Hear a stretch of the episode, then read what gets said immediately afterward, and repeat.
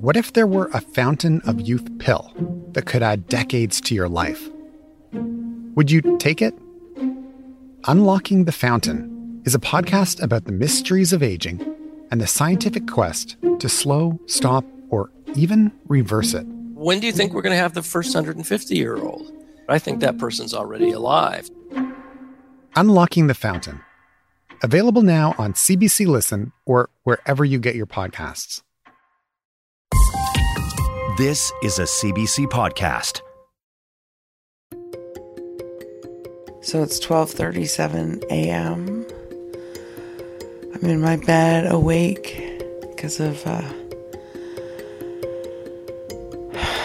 a bout of anxiety, I guess. Um, it's like a shot of adrenaline to the heart.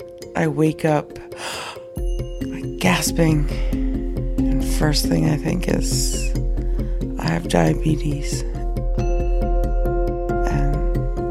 And this time it was a dream, I think. I was dreaming the doctor had given me some weird medication and just woke up with this kind of scared, panic feeling in my heart. All right, I'm going to try to go back to sleep now.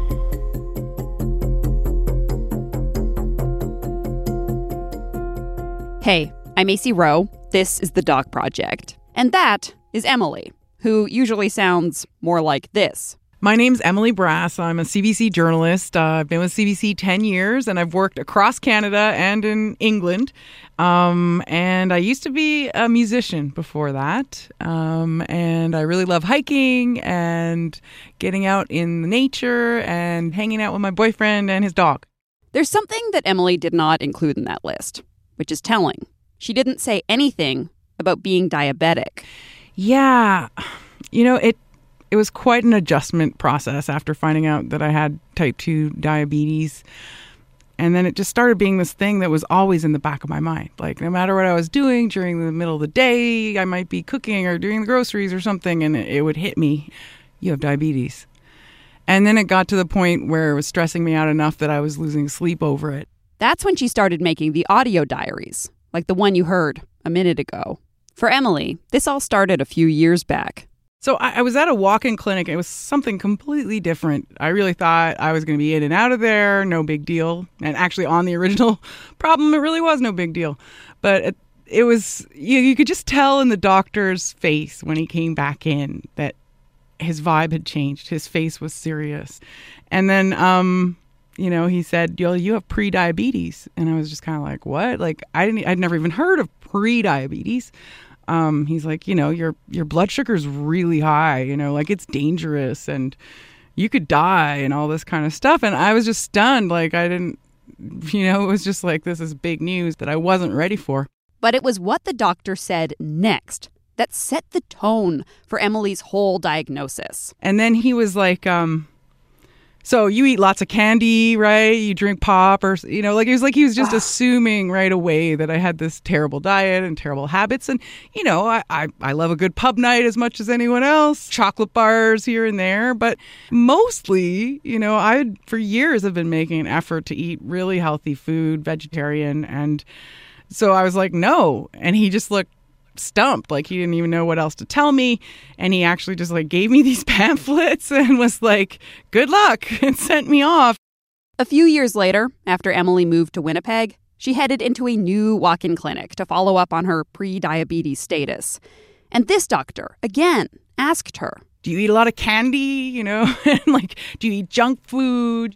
And again, Emily told this doctor, no, not really. and then he was just like well you got to lose weight you know? And and i was just like yeah i know. Like tell me about it. I've been trying to lose weight like my whole adult life and even in my adolescent and childhood years. Like weight was always an issue even though i was a very active person. And uh he's like well you just you got to lose weight. And then i was like well that's really hard. And he just looked at me and laughed. Like he laughed at me i just i couldn't believe like how can a doctor laugh at you for something that you've been struggling with physically and emotionally your whole life like how is that funny to you When Emily says she'd been trying to lose weight, she means she'd been trying. She'd been following a weight loss program for years. And after that pre diabetes warning, she got a dietitian and a trainer and a therapist through a weight loss group at a hospital. And I was taking it really seriously and doing all the weightlifting and everything, and just still wasn't losing weight. Like I just have this formidable metabolism that makes it really hard. So, a few months later, Emily tried a different walk in clinic, hoping to find a doctor she'd click with, or at least someone who wouldn't laugh at her. She ordered the blood test. I came back, and, and then she was like, So, how long have you had diabetes? And I was like, uh, Aren't I pre diabetic? And, and I was like, uh, The last time they told me I was pre diabetic, and she put her hand up in the air, like to stop me, like the stop sign, and was like, You're diabetic, okay? And so it was like, okay, that's one way to find out you have diabetes. Like it just seemed so gruff. But this doctor did do something different. She'd asked like what the previous doctors had said, and I said how well they said try to address it with diet and exercise, and she was like, "What? What doctors?" Like uh, that actually seemed to tick her off that they hadn't prescribed drugs or insisted that I had gone on it, and she was like, "You're going on metformin right away. Here it is," which now I know is like one of the most prescribed drugs in the world. And that moment, it marked a shift. I think it was going on medication because that felt like, oh wow, you do officially have a health problem. I'd never taken regular medication, you know. Um, but yeah, I'd say like that was the moment that it really dawned on me that I had this serious disease, and that was the moment that you know blood sugar went from this afterthought to a matter of life and death. It was also the moment that set Emily on course to tell this story. Well, I realized pretty quickly after finding out that I have diabetes that people don't understand the disease. They don't think about it, they don't talk about it. And that just leaves us all kind of hanging with people not feeling like a sense of alarm about this crisis that's growing and growing. At its most simple, diabetes is a disease in which your body either can't produce insulin or can't properly use the insulin it produces. Insulin is a hormone that regulates the amount of glucose, sugar, in the blood. Your body needs insulin in order to use sugar for energy, but too much blood sugar can cause damage to your organs, your blood vessels, and nerves. And diabetes, it sends your blood sugar levels running rampant. There are two major types of diabetes Type 1 means you can't produce insulin. Type 2 means either you can't produce enough or what you can doesn't work. They don't really know what causes type 1 or how to avoid it. But type 2 is associated with weight and lifestyle. But that's not the whole story. 11 million Canadians are living with diabetes or prediabetes. Diabetes is a looming health crisis in Canada. And not just Canada, the world. According to the International Diabetes Federation, in 2011, there were 366.2 million people living with the disease. In 2019, that number had increased to 463 million, a 26% increase in just eight years. Diabetes killed 40% more people in 2019 than COVID did in 2020. For Emily, the numbers were shocking, and so was the silence.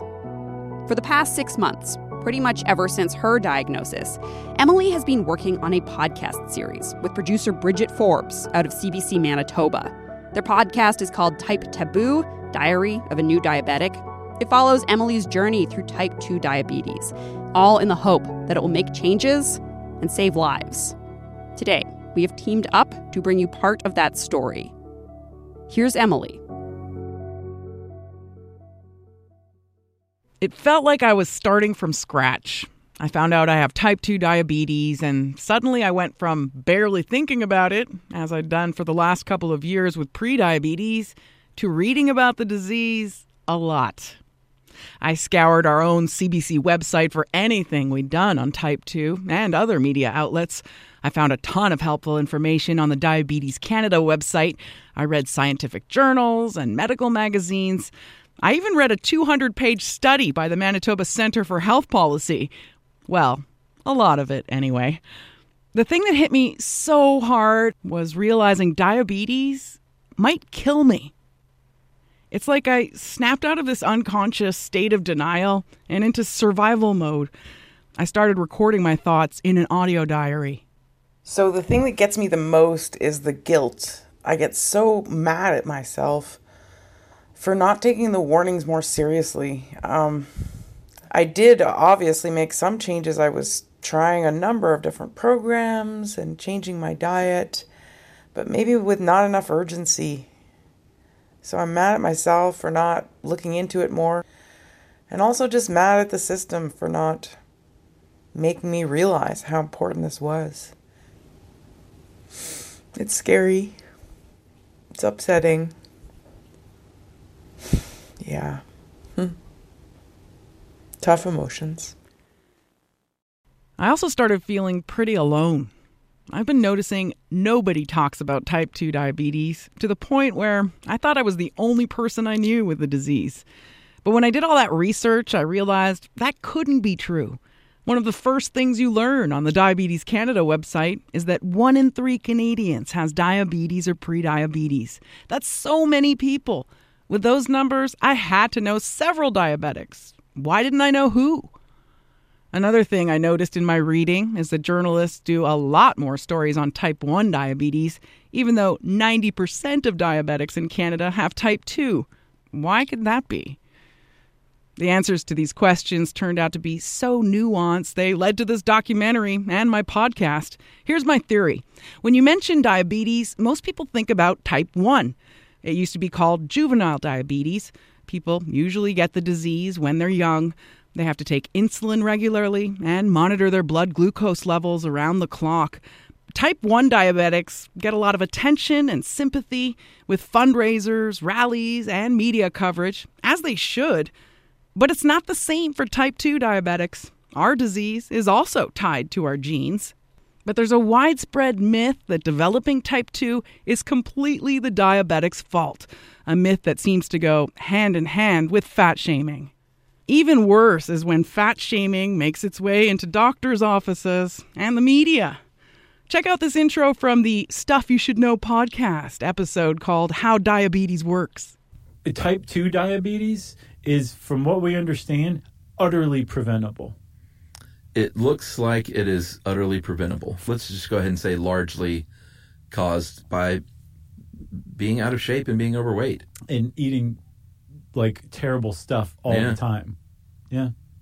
With attitudes like this, no wonder people hesitate to admit they have diabetes. Worse yet, those statements are utterly untrue. When it comes to type 2, food is indeed a big part of the problem and much of the solution. But blaming it entirely on diet and self control is an oversimplification. But that sense of shame from being blamed for your condition keeps a lot of us from talking about our diabetes. It might even cost some people their lives. It's hard to get the help you need when you're embarrassed by your health problems. That silence also means people don't learn what the symptoms are to look for or even realize they might be at risk.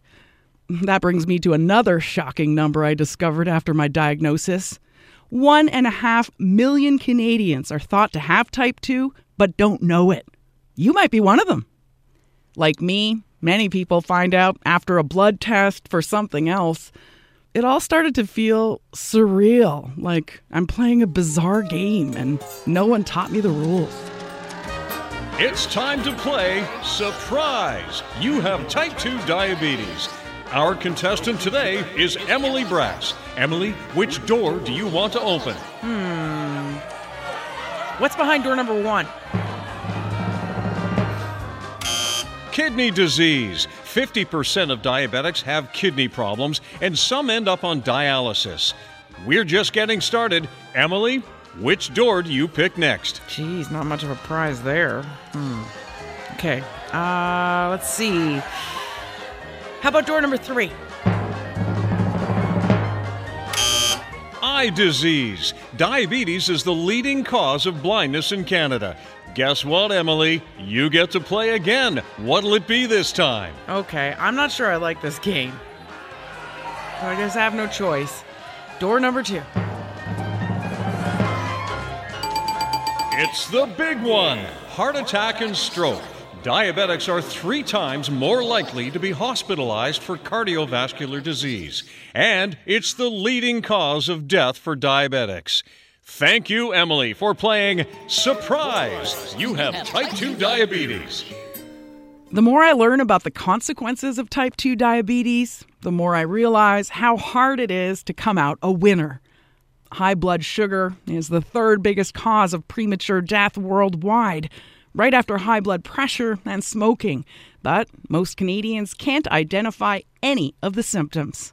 Plus, a lot of the symptoms, like being really hungry or tired, tingling in your hands or feet, and sores that are slow to heal, could easily be confused with symptoms of other illnesses or even with just having a hard week. Perhaps the most obvious thing to look out for is excessive thirst. We'll have more on that later. Months after my diagnosis, I was depressed and confused. I still hadn't met anyone else with type 2, or not anyone who admitted it, but I really wanted to. I had so many questions. How do they handle their condition, physically and emotionally? Do they ever feel judged? And how did their diagnoses go? Were they left feeling as clueless and helpless as me? I'll never forget, I was sitting in the chair and she turned her chair and she just looked in my eyes and she said, You have diabetes. It, and actually, you know, when you almost can't comprehend? Like, like I said, Pardon? I said, Could you say that again? That's Laura Syron. She was diagnosed with type 2 diabetes by a doctor who was filling in for her GP. And she said, I'm not sure why your other doctor didn't say anything, but you know, um, not to panic. And then that was terrible because I was like, oh my God, am I supposed to panic? So I got home and my husband's like, so how did it go? I said, well, it was kind of weird. He goes, what, what do you mean weird? And I said, apparently I have diabetes. And he he was like, you what? And he's like, well, what does that mean? And then at least I felt better, like, okay, well, it's not just me. And I said, you know, actually, I don't really know. I didn't ask her a lot of things. He's like, well, maybe I'll ask my mom. And my first reaction was like, you're not telling anyone I have this. And he's like, why? I said, it's embarrassing. Like, I, I don't, you know, I don't get things like that. Like, what does that even mean? When I'm saying it out loud, it sounds silly, but but it's in your head. A few years went by, and Laura continued to keep her diabetes a secret until she landed a big job. She's now president and CEO of Diabetes Canada. She says coming out as a diabetic sent shockwaves across her social circles. There are some people that I have worked with over the years, and I thought knew quite well, who when I they said, "Oh my God, I read in the Globe and Mail or I read wherever that you, you said you have diabetes," and they lean into the Zoom calls like this and they say, um, "So do I," Mm. and I had no clue, and I was like, "Okay, this is crazy. I have known you for twenty years." Why do you think that is that there's not a conversation about diabetes happening when one in three Canadians has prediabetes or diabetes? Why is no one talking about it? Yeah, it's a great question, Emily. Part of what we're going to start doing at Diabetes Canada is doing some deep consumer insight work, like to try to get under that. Because I've asked since I've started, are, are these conversations happening better in any other countries? The answer is no. And when I've talked to some of the um, major corporate partners about, you know, is this this sense of no conversation happening? And they said it's one of the biggest barriers. So nobody's, and I'm calling it cracking the code. How do we crack the code on talking about diabetes? I still struggle with coming clean on it. Um, but what I've learned at Diabetes Canada is if we don't change that conversation around diabetes, we won't attract as much funds for research. We won't attract, you know, as much attention of doctors to think of it differently. We won't attract the government. Like, so we have to change that conversation so that diabetes is seen as very urgent and important. Right now, diabetes costs Canada $30 billion a year. 30 billion. I mean, it's crazy. And if we don't do anything about the rising prevalence of diabetes, my son right now at the age of 20 has a 50% chance of getting diabetes by the time he's in middle age. 50. So in yeah. other words, the generation that's at university right now, if we just keep on this path without some half of our population will be living with diabetes. That's crazy. That is outrageous. How did I not know about this? It's like Canada's on a crash course with type 2 diabetes, and most of us are just sailing along, completely unaware. I think Laura's right. Not talking about the problem isn't helping in the big picture or in our day to day lives. It's hard to press for help when you feel ashamed, and that can leave us diabetics out on a limb, unsure even how to care for ourselves.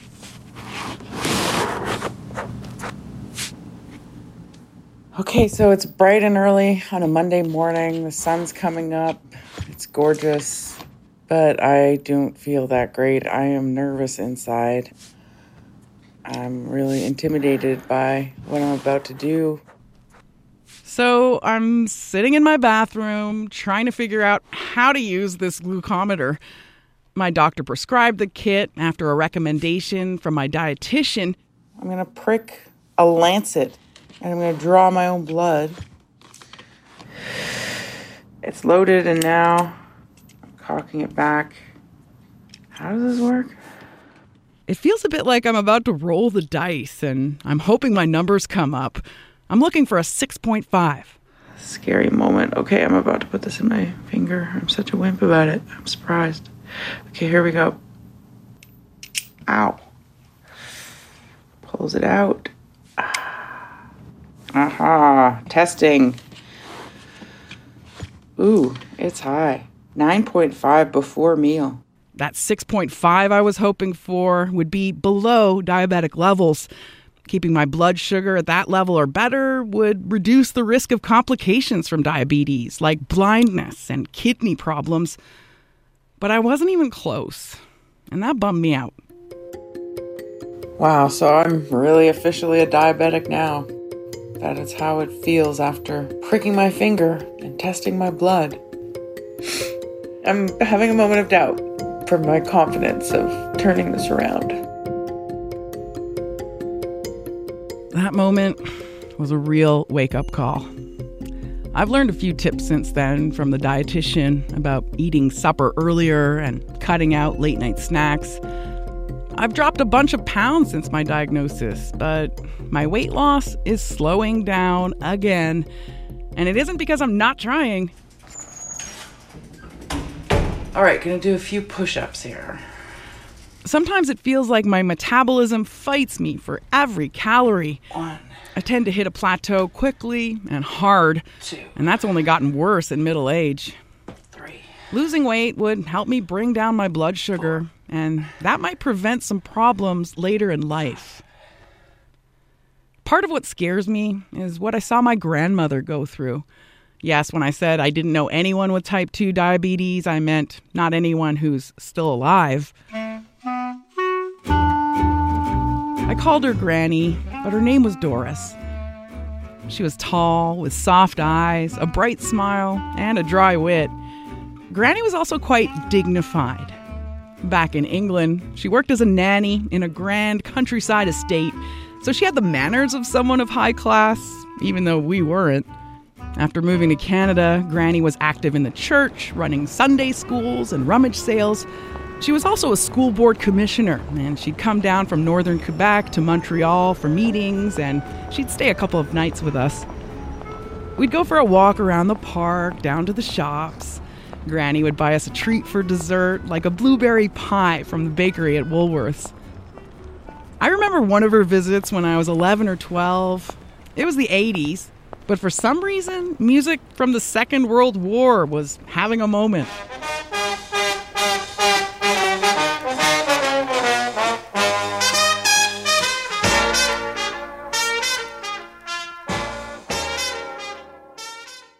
I started humming one of the tunes I'd heard on TV, not really thinking about how this music was from her heyday.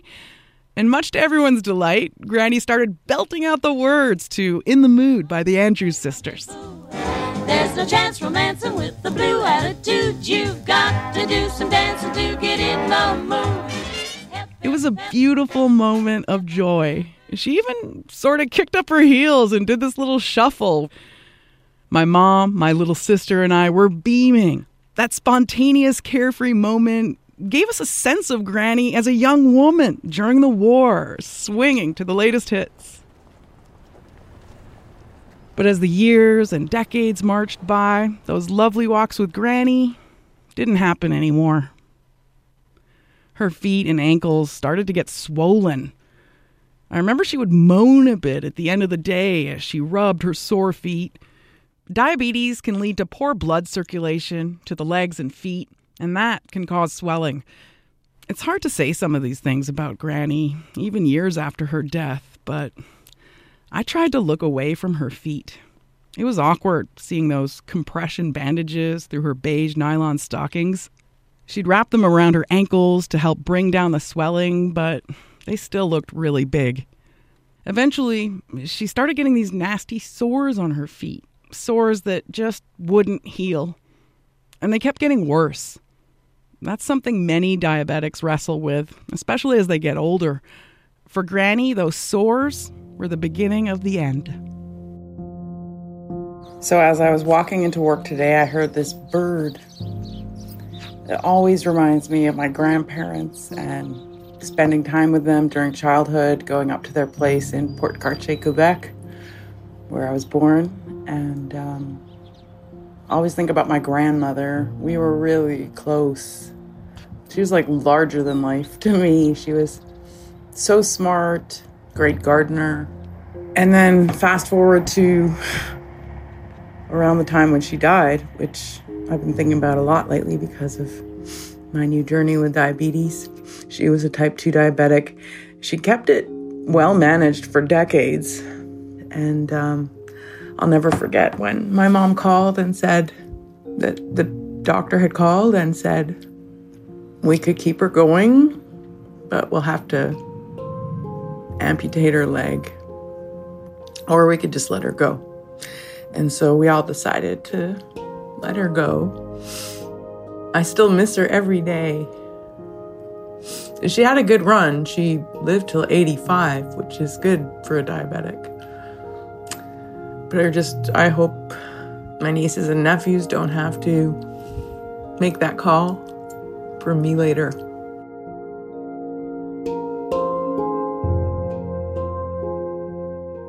Acey here. Coming up, Emily talks to the youngest person living with type 2 diabetes she's met so far and gets his advice for other new diabetics. Sit tight.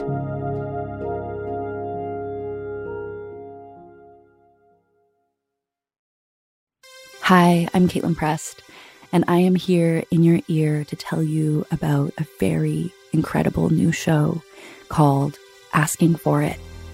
Asking for It is a darkly comedic series that follows a queer femme singer whose history of violence finds her no matter how many times she runs away. It has an original soundtrack, and it'll make you laugh, cry, and feel a little bit less alone. Asking for It. Subscribe now. From watching what happened to my grandmother, I know there are some scary and uncomfortable possibilities. I feel frustrated at how hard it is to make lifestyle changes and worried by what might happen if I don't succeed. It's kind of making me face my own mortality, and that's pretty disturbing for me in middle age. Now imagine going through that at age 12. That's what happened to Isaac McKee. When I first found out I was diagnosed, it was a very traumatic experience for me. I remember all the times that I seeing the doctors and they said, well, when you go go places with your friends, you'll have to instead of ordering fries, order salad. That so it kind of in the middle of high school too, just getting to high school, it wasn't a very um, it wasn't good timing. I was scared to be the odd one out of the bunch, the one that stood out like a sore thumb. I did get pretty depressed about it. Isaac is 25 now. He lives in Waywayseecappo First Nation, about four hours west of Winnipeg. Isaac works as a roofer, and he says he's in great shape physically and emotionally, but it wasn't like that in his early teens. His mom, Jackie McKee, remembers those days well. There was always that thought in the back of my head that, you know, he is at risk because my mom is diabetic, her mother was diabetic, um, Isaac's grandmother was diabetic, and all her family is diabetic. And they were diagnosed quite young. Jackie is also a diabetic. Type 2 runs in a lot of Indigenous families. In Manitoba, First Nations people get diabetes at rates three and a half times higher than other Manitobans.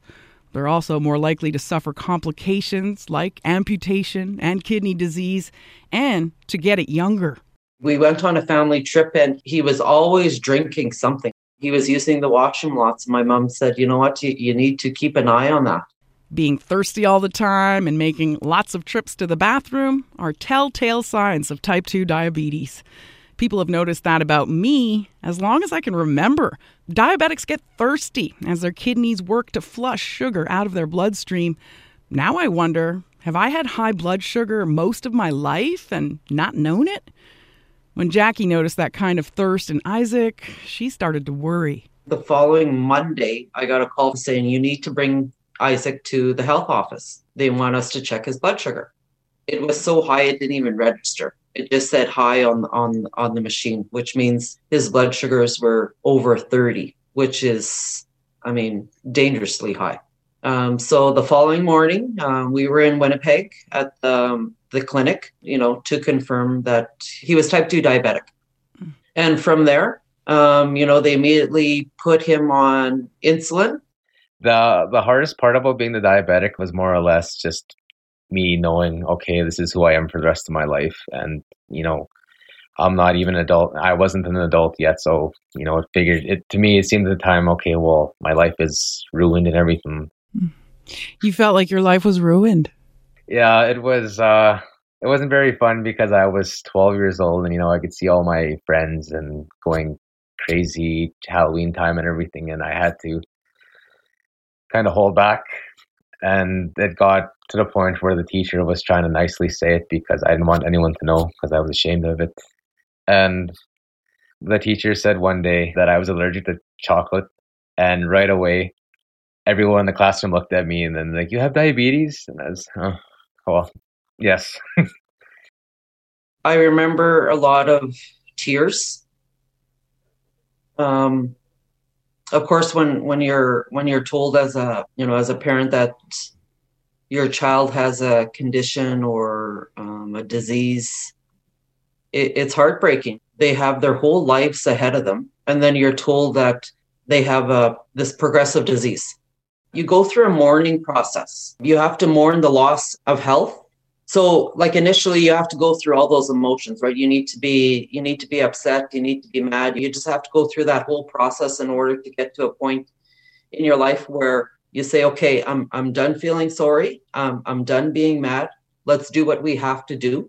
And you do whatever you can to protect your child right we were sitting in the doctor's office and the doctor came in and he sat down and he said to me he said you know you're killing your son he said that to me i'm assuming that you know, he said that because he was overweight, right? So that always sticks in my mind, right? Now, if that happened today, I wouldn't let anybody talk to me like that. Even though tensions were well, it's about how you talk to the patient and you talk to to the caregivers, the parents that makes a difference. What do you think of doctors saying things like that? Like you said, now you would never allow them to talk to you like that. Like, uh, frankly, I've found them to be quite blunt and and almost treating me like with a bit of scorn. You know, like like I did it to myself, and you're overweight. And I mean, what do you think of how doctors talk to diabetics sometimes? When we look at doctors, we think that they're highly educated and they're intelligent people, right? And and, and which they are. However, there's been a lot of stigma attached to type 2 diabetes and not every doctor fully understands that in a lot of cases with with the youth genetics plays such a huge role in it that it's it's not their fault. That misplaced blame can be really hard on kids who are now getting diabetes at alarming rates 50% more children in Manitoba are getting type 2 compared to 10 years ago, and Indigenous children in this province are 25 times more at risk of type 2 than other kids. It's incredibly complex and touches on everything from food insecurity to social injustice to family genetics. The high rates put a lot of pressure on First Nations families. Jackie and Isaac went through some really traumatic events, some that took them right to the edge.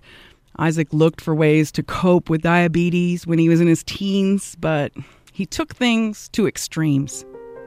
And a warning we're going to be talking about suicide. I started doing bike rides. I forget how long they were, but I would vigorously bike to the point where I was dripping sweat. And I do that every night. And then I go for a walk during the day. And then on top of school activities and everything, I started experiencing lows because my body's okay. Well, where's all this? You know, where's where's all this stuff? Like we're we're missing something, and uh, it almost felt like um, like a withdrawal or something. That struggle got more and more intense and eventually became a matter of life and death. Isaac ended up in hospital at 18, but it wasn't because of his blood sugar. He had tried to kill himself. I had a very, very, very rough year, and I handled it poorly and how I coped with it. And I made the stupid mistake of doing it. And it kind of opened my eyes when my parents had to watch me struggle for my life. And, you know, they had to come to terms that I might not survive that. What was that feeling like to see them in there? I felt angry towards myself. If I had the choice, I would erase that memory from my my mind. He told me afterwards, this is not the first time I've done this. It's devastating as a parent to see your child be in so much pain that they inflict harm on themselves. But he was 18 years old for one, right? Um, 10 years ago, mental health was not talked about the same way it is today. Yeah, that's the other biggest thing I've learned to push for. I learned that taking therapy made me understand better ways to love myself and be easier on myself with everything. Sometimes I wish that I was a little easier on 13, 14, 15 year old me. And me, you know, maybe I'd have, uh, I wouldn't have struggled with it for so long. Don't be ashamed to get help and don't be hard on yourself because you're not going to nail perfect tens every day. And then, you know, maybe that'll save someone years of self harming, depression. Maybe that'll save someone's life, even. It really might. A recent Canadian study found diabetics in their late teens and early 20s are more than three times as likely to attempt suicide than youth without the disease. And they're nearly one and a half times more at risk of mood disorders like depression. So, hearing that advice from Isaac could go a long way for teenage diabetics grappling with tough emotions. It's also making me confront more of my own feelings about getting type 2 diabetes, as well as the guilt and shame that comes with it from inside and out. You're making me realize that I should find help too, you know, to deal with this diagnosis and all the hard feelings. It took a good, I believe, seven years now of therapy for me to be able to talk about this openly for other people without crying or breaking down. And I learned to take it as a stepping stone, use it as an experience to help someone else. And if someone ends up there, then you know they can think about what I told them and like, okay, maybe this isn't the end. You know, maybe maybe if I just push through it today, tomorrow will be a brighter day. There was this misconception that that is all your fault. That diabetes, because this was the message in in society a, a few years ago, that type two diabetes was 100% preventable. Well, you know, research has proven that that's not the case. You could be healthy, you can watch what you eat, you can exercise, and still develop type 2 diabetes. Many of us are in the same boat across Canada, trying to do our best under the circumstances. Like many Canadians, my job is fairly stressful and sedentary. Foods loaded with sugar and white flour are cheap and easy to grab downtown, while fresh veggies and whole grains are expensive and hard to find. My new city, Winnipeg, is also pretty car oriented. Buses can be infrequent and inconvenient, and pedestrians and cyclists compete for space on the sidewalks, which are dangerously icy about half of the year. My lifestyle is so different from my relatives just a couple of generations ago in England. They gardened, did physical labor, and traveled everywhere on foot and by bike. Who doesn't take the car sometimes when they could have walked or picked up fast food instead of taking time to make something healthier? We all face the same challenges and temptations, yet only some of us end up with type 2 diabetes. Not to mention, a lot of people who get it have been slim their whole lives. So I think that is the wrong message that it is 100% preventable. And I think some of the doctors still have that impression. That was definitely my experience, and it seems to be the same for lots of people dealing with the healthcare system. One study found about 75% of surgeons surveyed felt they'd done a good job talking to their patients, but only 21% of their patients rated their doctor's communication as satisfactory. That's pretty shocking. I started wondering how we might bridge that communication gap so new diabetics don't feel as confused and helpless as I did. I was so upset, I went straight to the top. Dr. Katharine Smart is president of the Canadian Medical Association. To be honest, I was pretty nervous to talk to another doctor. I was afraid I might be setting myself up for another dose of guilt and shame. I told her about the time I tried to explain to a doctor how hard it is to lose weight. He laughed at me, like he laughed in my oh, face. Oh, wow. I'm so sorry, Emily, that that was your experience. You know, I can really hear in your voice how difficult that was for you, and and I'm all I can say is I'm just really sorry that happened. Thank you. That and, means a lot. It really does. That's awful.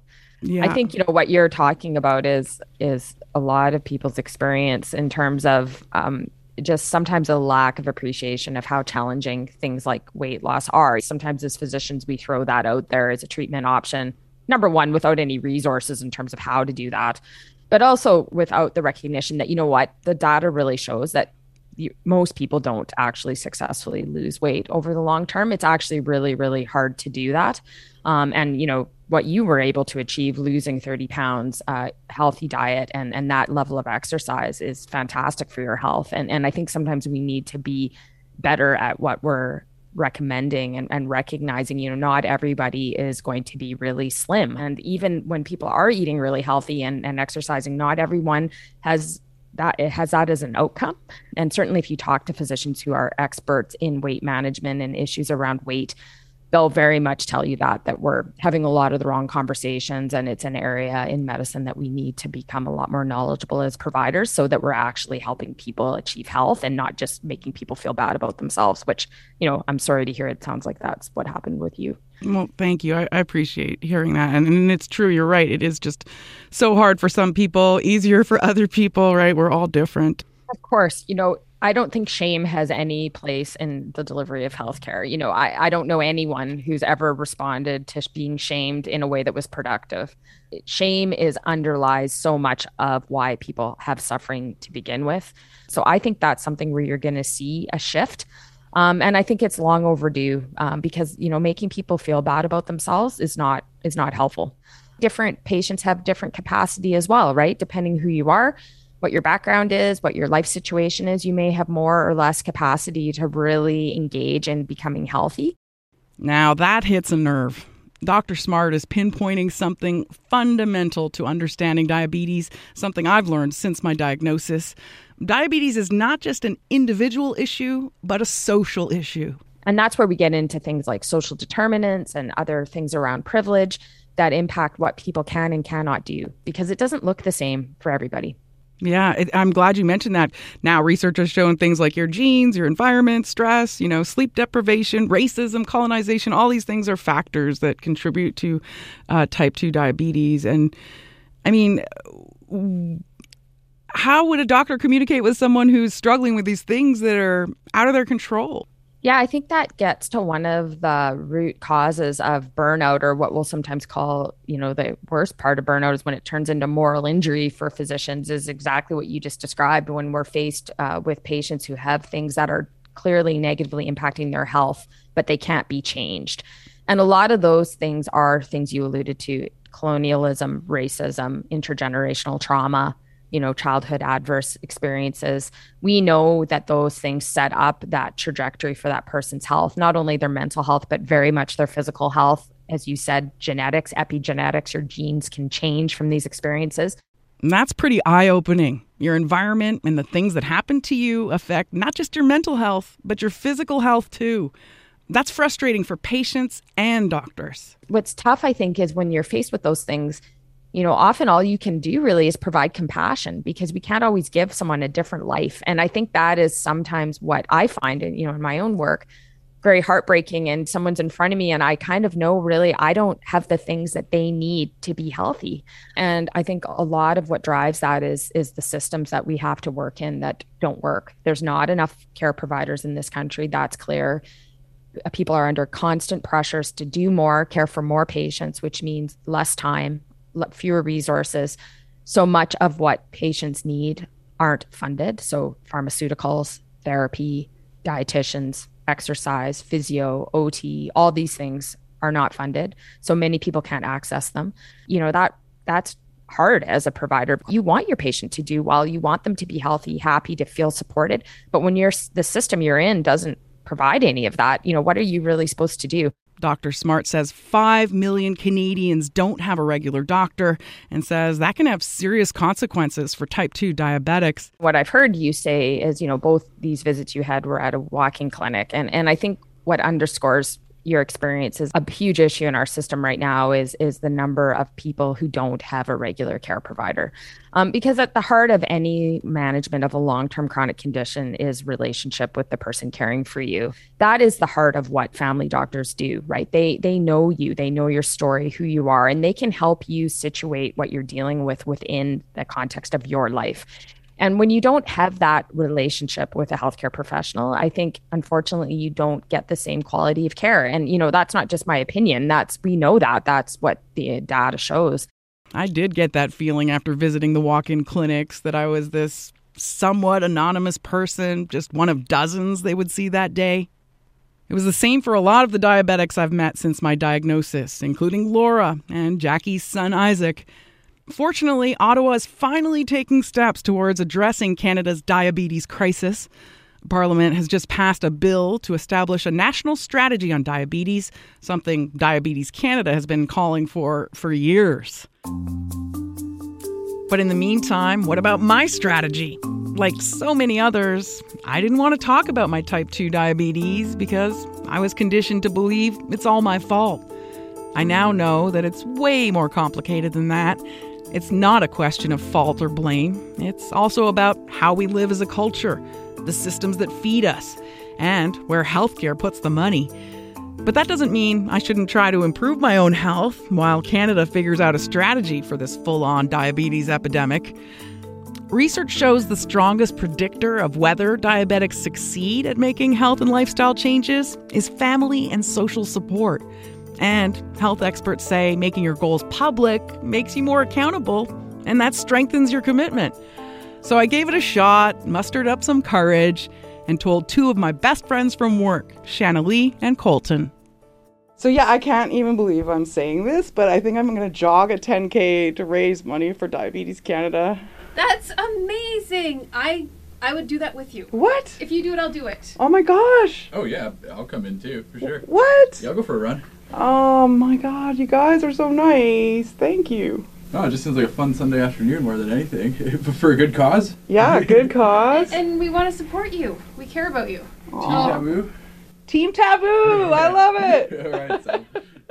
That plan is so far out of my comfort zone that it took me a while to commit. To be honest, jogging makes me feel a bit goofy, you know, panting heavily my body lumbering down the track. I still haven't hit my stride when it comes to running, but I have noticed when there's eyes on me, I try harder. I'm feeling pretty blown away with emotion right now, feeling really positive. it might sound sad, but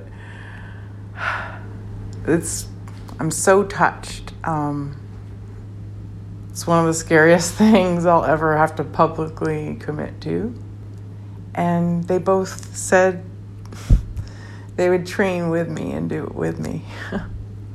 and it's so beautiful. It's just like, wow.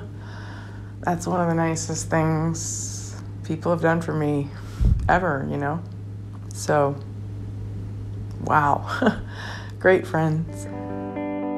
My friends and I picked a date, Grandparents' Day, in honor of my granny, and I've been training three times a week.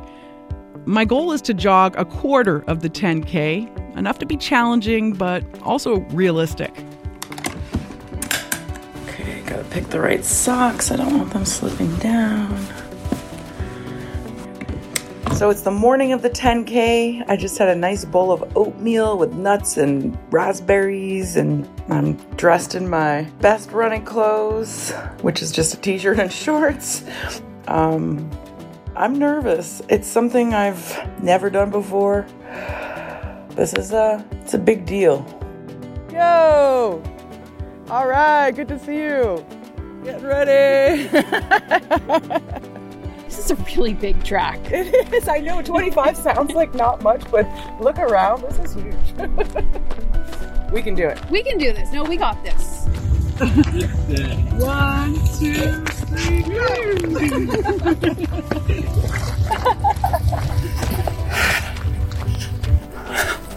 It's getting hot and hard. So I'm gonna wait for them to catch up a little.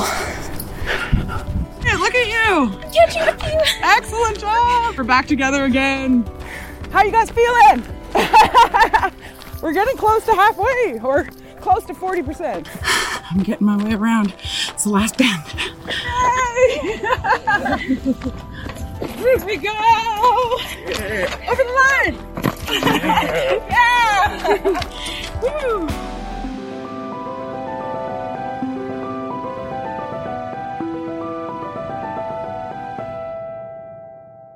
So I'm back at my car. 10K's over. And I'm just so proud of myself that I did jog the quarter of the course.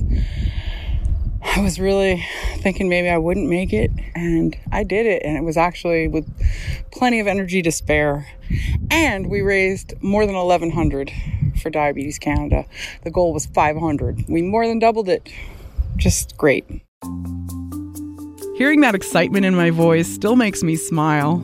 It's funny. I still feel a sense of loss from diabetes, like I'll never go back to being the person I was, and I'm in this race for life. But that winning feeling from finishing the 10K stuck with me for days. Just thinking about everything in my mind and how it went, and you know, I did quite a bit of running, and that's not something I would have been able to do a month and a half ago, even.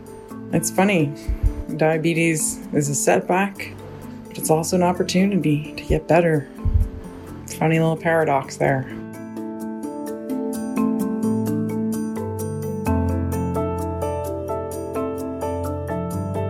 That doc was produced by Emily Brass and Bridget Forbes with me, Acey Rowe. Special thanks to Iris Uday, Janice Moeller, and Colton Hutchinson. Remember that song Emily's granny danced to on the sidewalk? That was In the Mood, written by Joe Garland, Jimmy Dale, Wingy Manone, and Andy Razaf. The Andrews sisters performed it, and it was released by Decca Records. Emily is a CBC journalist based in Winnipeg, and today's episode was inspired by her podcast. It's called Type Taboo Diary of a New Diabetic. It follows Emily as she meets a range of people with type 2 diabetes, from ages 17 to 76, who help her along her journey. She looks for solutions to the diabetes crisis in unexpected places, from the inner city and suburbs of Winnipeg to beautiful Fisher River Cree Nation in Manitoba's Interlake region. You should check it out to hear the rest of Emily's story and more of what's being done to tackle diabetes in Canada.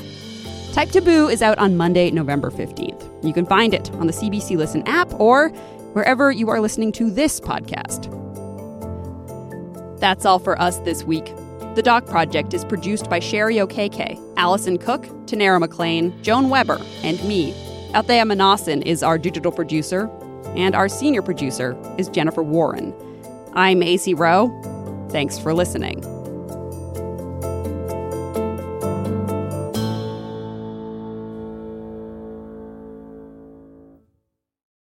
For more CBC podcasts, go to cbc.ca slash podcasts.